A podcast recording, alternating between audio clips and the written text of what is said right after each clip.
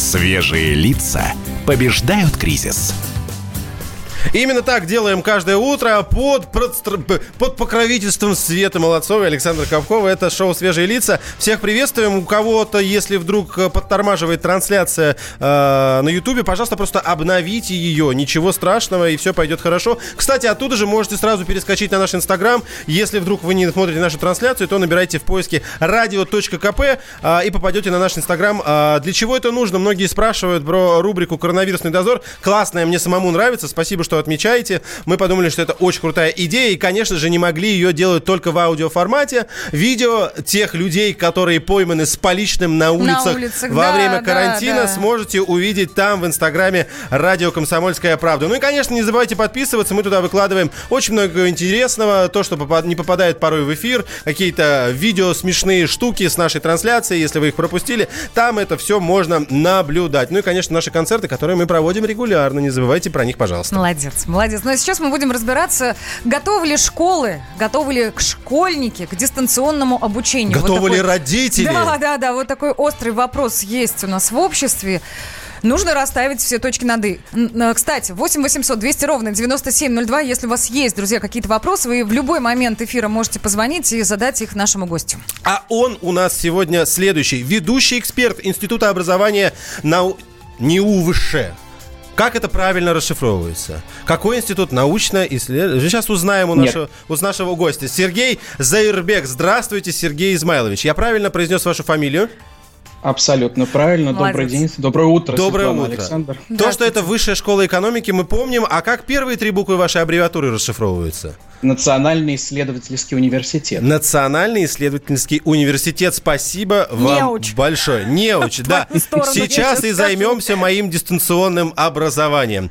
Сергей, рассказывайте, пожалуйста, ваш институт в том числе перешел на удаленное образование. Как у вас это сейчас происходит?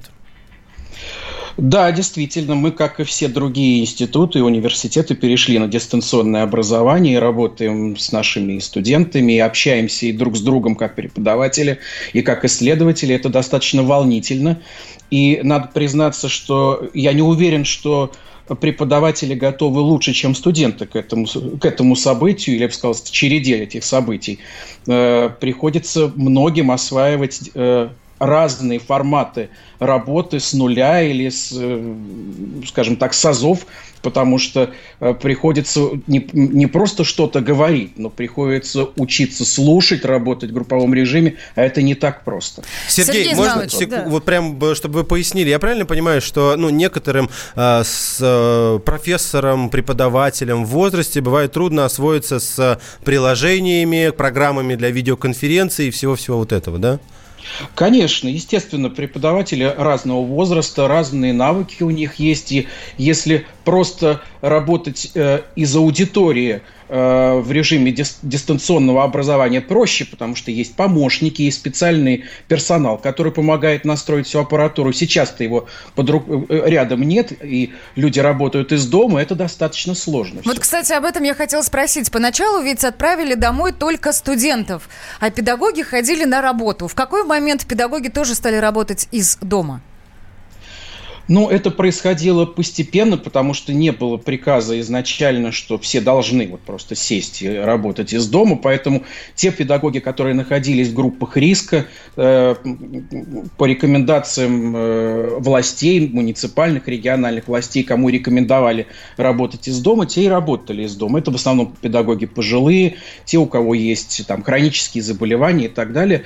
Вот, а те, кто помоложе, работали. Ну, а сейчас, естественно, так как объявлен повсеместный карантин, то вот последнее время практически все работают уже из дома. А в, как изменилась программа? То есть есть какое-то определенное расписание, да? У каждого студента э, есть ссылка на определенный онлайн-чат. То есть как э, технологически это устроено? Ну...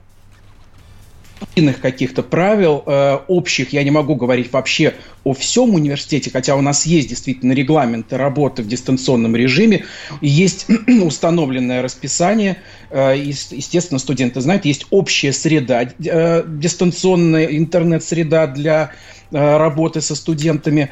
И, конечно, мы точно знаем, во сколько, когда, какой преподаватель, с какими занятиями работает со студентами. Естественно, так и есть. График поменялся? Ну, может быть, сместились занятия каким-то образом или нет? Ну, в основном все-таки график стараются соблюдать, но без форс-мажор, конечно, не обходится. Бывает, что происходят замены, но преподаватели тоже болеют, преподаватели могут отсутствовать в местах. В этом случае, конечно, меняется частично, переносятся занятия или отменяются. Такое может быть. Давайте напомним средства связи для наших слушателей. восемь восемьсот двести ровно девяносто семь ноль два. Если у вас были вопросы на тему того, как устроена система дистанционного образования сейчас, в данный момент у нас в России, вы смело можете звонить и эти вопросы давать. Также можете писать. У нас есть и WhatsApp, и Viber. плюс семь девятьсот шестьдесят семь двести ровно девяносто семь ноль два. Можете э, смотреть за тем, что происходит в студии, заходить на YouTube, там тоже оставлять свои комментарии. Мы по возможности э, максимальное количество того, что вы пишете, передадим нашему гостю. Да, и, пожалуйста, коротко формулируйте свои вопросы, нам так будет проще. Шоу «Свежие лица» на радио «Комсомольская правда». Свежие, свежие лица. Как дела, Россия? Ватсап-страна. Это то, что обсуждается и то, что волнует. Это ваши сообщения в прямом эфире, в том числе и голосовые. Каждый день с одиннадцати до пятнадцати часов с Михаилом Антоновым. Эфир открыт для всех. Включайтесь. Радио «Комсомольская правда». Радио про настоящее. Шоу «Свежие лица» на радио «Комсомольская правда».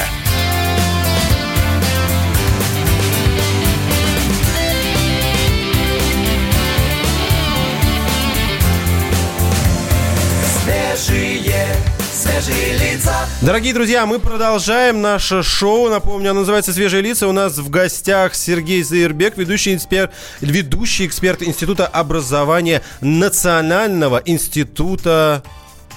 Ты уже опять забыл. Да что да. ж такое-то... Ну-ка, ну-ка, ну-ка, давай, давай, напоминай, напоминай. Национальный институт... Исследовательский университет. У- исследовательский университет. Молодец. Да, высшая школа экономики. У меня память хорошая. Я просто, я просто понимаете, я же хочу назвать его вышкой все время. То есть настолько я ну, привык... Правильно. Да, Во- как все. Во-первых, давайте так. Я там не учился, да? То есть если бы я забывал название своего университета, это одно. Когда ты постоянно называешь его вышкой, ты уже такой привык к этому. Сергей, продолжаем. Я напоминаю нашим слушателям, что нас, наша тема... Тема э, ближайшие двадцать минут – это образование дистанционное, на котором сейчас находится э, подавляющее большинство э, и абитуриентов, и студентов, и школьников, и всех-всех-всех. И у нас в WhatsApp пришло сообщение, к сожалению, не указано какой-то регион, но тем не менее, почему родители должны писать заявление на дистант, на дистанционное обучение, если это федеральный приказ?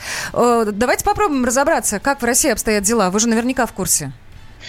Ну, в России все по-разному, несмотря на то, что, конечно же, есть приказ Министерства просвещения и рекомендация о переходе на дистанционное образование, есть приказ о том, чтобы желательно э, школьники, опять же, находились вне стен школы, а для этого, конечно же, для продолжения учебного процесса другого варианта, кроме как дистанционного образования, не остается, но, тем не менее, э, в разных регионах есть разные...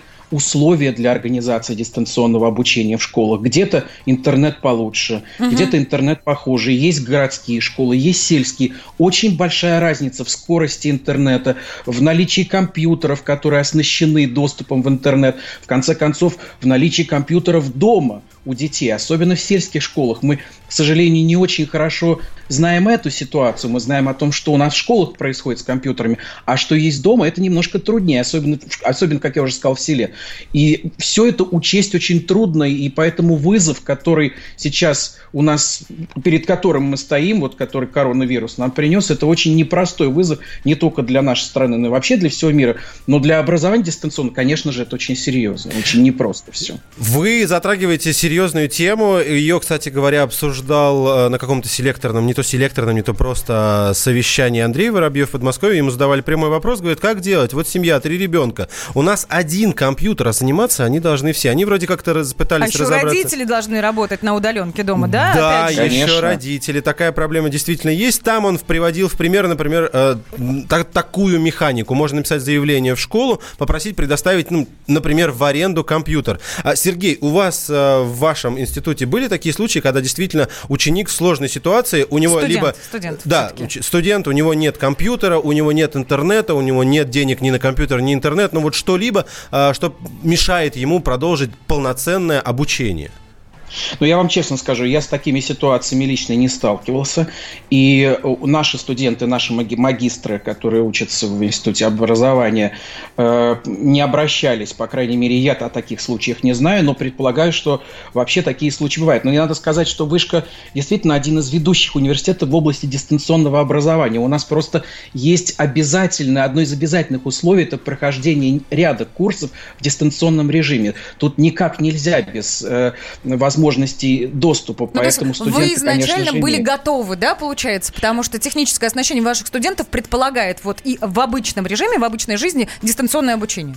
Но просто Вышка очень давно с этим работает, поэтому, конечно же, так по факту получилось, что мы лучше готовы, чем, ну, чем некоторые другие, скажем так, вузы и тем более школы. И опять же, мы берем все-таки, вот смотрите, мы, если рассматриваем ситуацию московскую, где и школы лучше готовы, конечно же, и интернет-школок намного лучше, чем во многих других регионах, и все-таки оснащение... и детей компьютерами получше все-таки в Москве. А если брать отдаленные регионы, там, я не знаю, даже среднюю полосу России, я даже не буду говорить там о сибирских, дальневосточных, а просто, ну, давайте отъедем куда-нибудь там в Ивановскую область, в Рязанскую область. Мы с вами точно не можем даже предположить, сколько там семей оснащено компьютерами и как там работать. Там ситуация, конечно же, труднее. Сергей, вы говорите о техническом оснащении, а как насчет методического, учебного, программного оснащения? Все ли курсы образовательные были изначально применены в рамках э, вот этого формата дистанционного обучения? Я понимаю, что наверняка были отдельные курсы, которые, например, только по дистанционке преподавались. Но были ли такие вещи, которые, ну, существовали только в, э, в лекциях, в классах, и их пришлось переводить вот на эту платформу?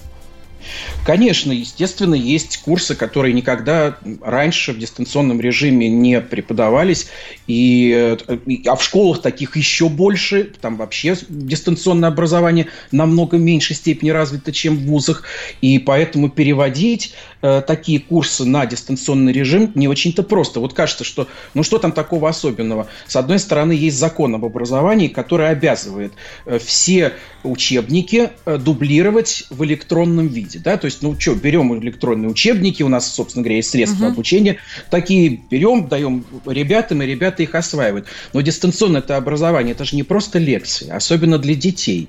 Если еще для студентов можно прочитать лекцию, дать э, самостоятельную работу студентами, они будут самостоятельно работать, изучать материал, то как... быть со школьниками, им особенно нужна, со школьниками младшего возраста. Сергей, Сергей, прошу прощения, я вынужден здесь вас прервать. Мы давайте э, сейчас уйдем на песню, и после этого обязательно продолжим наш разговор. Я напомню средства связи, которые вы, наши дорогие слушатели, можете использовать для того, чтобы задавать свои вопросы по дистанционному обучению. WhatsApp и Viber плюс семь девятьсот шестьдесят семь двести ровно девяносто семь ноль два. Пишите, пожалуйста, мы озвучим то, что вы хотели уточнить. восемь восемьсот, также наш студийный номер телефона восемь восемьсот двести ровно девяносто семь ноль два. Можно задать любой вопрос и вот так онлайн получить ответ.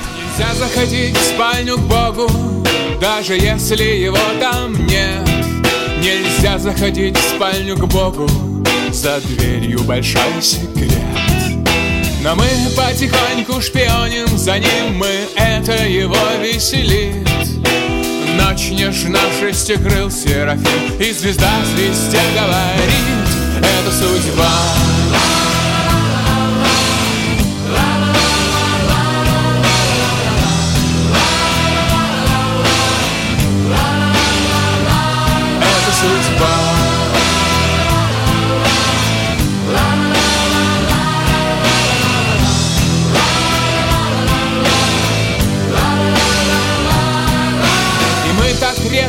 Заходим сюда погреться у млечных звезд. Тут из крана течет святая вода, и микробы в ней держат пост. Но даже если звезды зажглись и стучит копытом Пегас, дороги, которые мы выбираем, не всегда выбирают нас. Это судьба.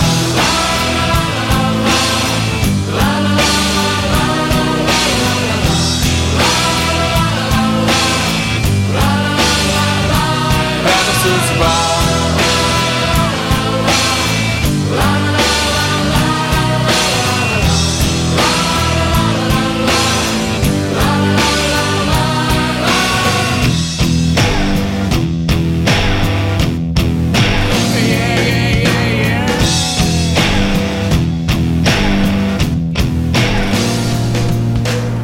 Продолжаем наш разговор, дорогие радиослушатели. Плюс семь девятьсот шестьдесят семь двести ровно девяносто семь ноль два. Номер WhatsApp и Viber для ваших вопросов. Я их, я их вижу. Сейчас э, будем их зачитывать. Еще раз напомню, если вдруг только что подсоединились. С нами на связи Сергей э, Заир-Бек, ведущий институ, э, эксперт Института образования Национального исследовательского университета Высшей школы экономики. Yeah! Yeah! Дважды не мог сказать. Я справился. А теперь справился. Теперь заучил. Вот она, пожалуйста, э, пожалуйста, пример дистанционного обучения. Я... начинаю образовываться. Хотя не все так просто бывает, дорогие друзья. Я, например, кто-то спрашивает, а как же быть учителям физкультуры? А что насчет нагрузки на родителей? Я, можно, сейчас скомпилирую вот эти вот вопросы в один. Сергей, как вы считаете, при дистанционном обучении, если мы берем э, школьников, нагрузка на родителей возрастает? Мы не вас слышим, не слышим. Вас я не сейчас... Слышно. Да. А, вот сейчас, сейчас? Да. Вот сейчас да? слышим, да. Говорите? Ага. Ага. Я даже анекдот один э, слышал по этому поводу. Э, шутят, э, шутят сейчас, что приш, приходится родителям э, начать снова готовить, э, беседовать с детьми, так, не дай бог, еще и до чтения книг дойдет. Да, э, э, да, действительно, на родителей нагрузка стала больше. Родители отвыкли от общения с детьми, родители отвыкли от того, что с детьми можно не просто там спросить, как дела, как прошел день, и посмотреть дневник, а на родителей... Очень часто в условиях того, что нету рядом учителя, выпадает, ну, по существу, миссия быть вот тем, кто может объяснить что-то ребенку, то, что не может объяснить учитель, ну, просто в силу того, что он находится удаленно, и с ним много других ребят, то есть там тридцать детей в классе и так далее, он индивидуально не может э, что-то проработать с ребенком. Да, родителям сейчас становится труднее, особенно тем, которые сидят э, с детьми дома на удаленке. У меня, позвольте, есть такой вот э, прям личный вопрос. Вчера делал со своим племянником английский, вот по этой программе, она называется МЭШ, Московская электронная э, школа. Э, мы ответили на все вопросы, там какой-то тест был, но в конце программа нам показала ноль. Ну, то есть типа ноль из ста процентов. Я подразумеваю, mm-hmm. что это была ошибка. Я могу предполагать, что вот эти тесты электронные порой несовершенны, и мы должны... Могут давать сбои, да. Да, мы должны делать скидку на сбои, на какие-то глюки. Да, конечно, все может давать сбои, техника в том числе. Да, я думал, вы скажете, нет, нужно делать скидку на то, что вы, Александр, не знаете, не знаете английский вообще. Но я делик- деликатен, но я уверен, что такого быть не может, что вы вообще не знаете английский. Плюс семь девятьсот шестьдесят семь двести ровно девяносто семь ноль два, друзья, пишите. Георгий Бофт, политолог, журналист, магистр Колумбийского университета, обладатель премии «Золотое перо России» и ведущий радио «Комсомольская правда». Авторскую программу Георгия Георгиевича «Бофт знает». Слушайте каждый четверг в семнадцать ноль ноль по московскому времени. А что такое деньги по сравнению с большой геополитикой? Мы денег тут не считаем. Шоу «Свежие лица» на радио «Комсомольская правда».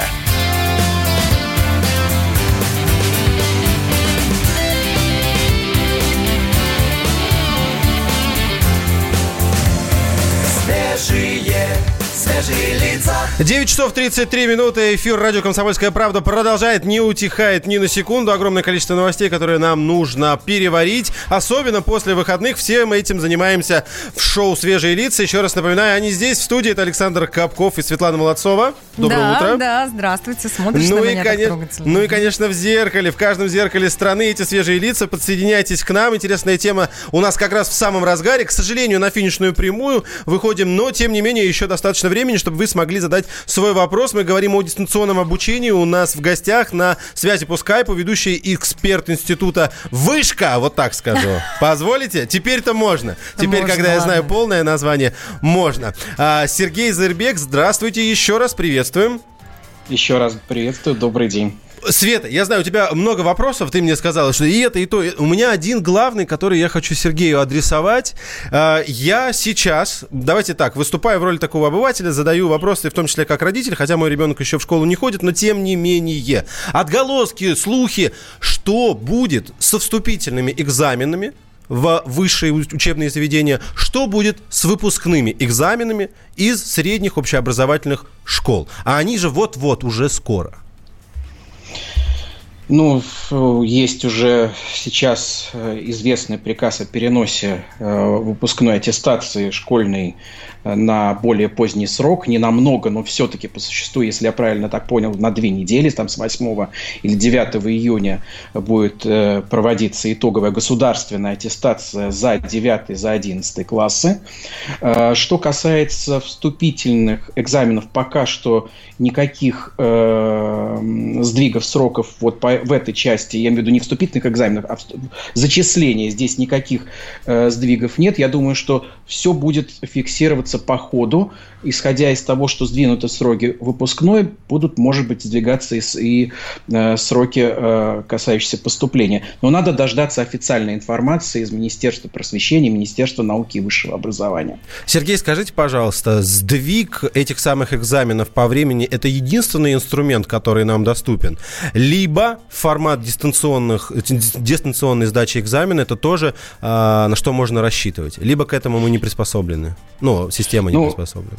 Ну, я думаю, что этот вопрос правильнее было бы задать нашему министру Сергею Сергеевичу Кравцову.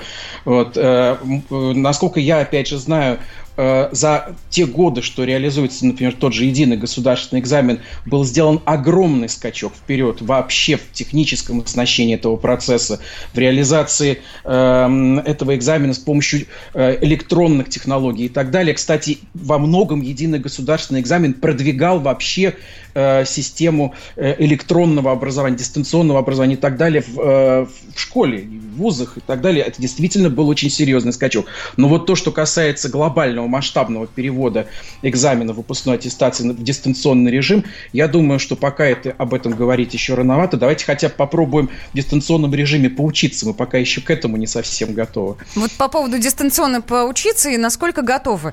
Одно дело, когда педагог видит в университете своего студен- студента э, тет-а-тет, ну или не только тет-а-тет, там в аудитории.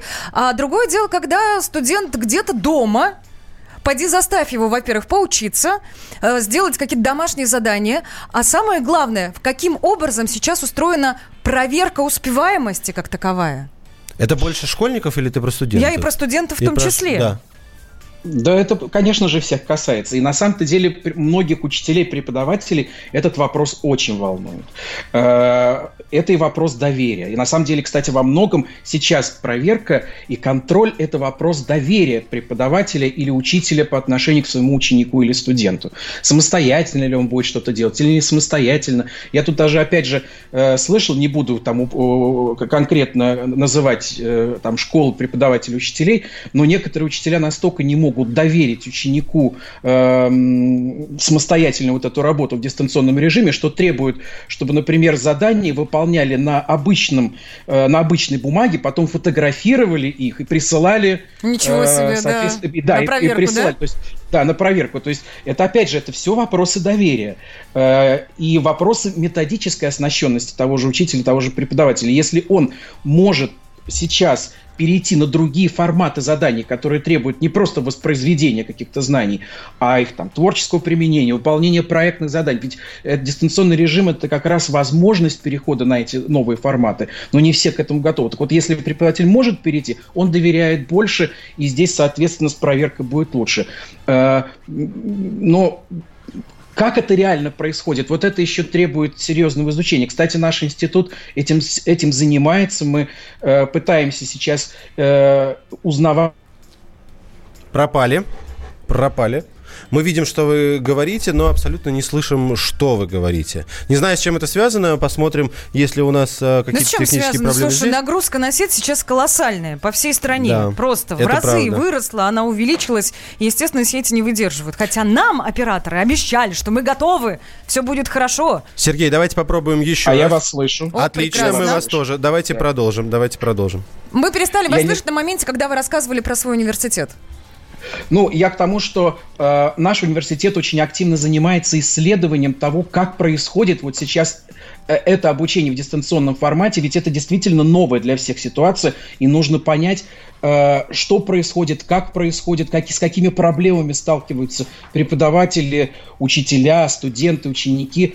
Это такая вот терра инкогнита, с которой сейчас все работают, пытаются понять, потому что, видимо, это вариант возможный будущего образования, когда оно в большей степени перейдет в дистанционный формат. Сергей, позвольте вопрос.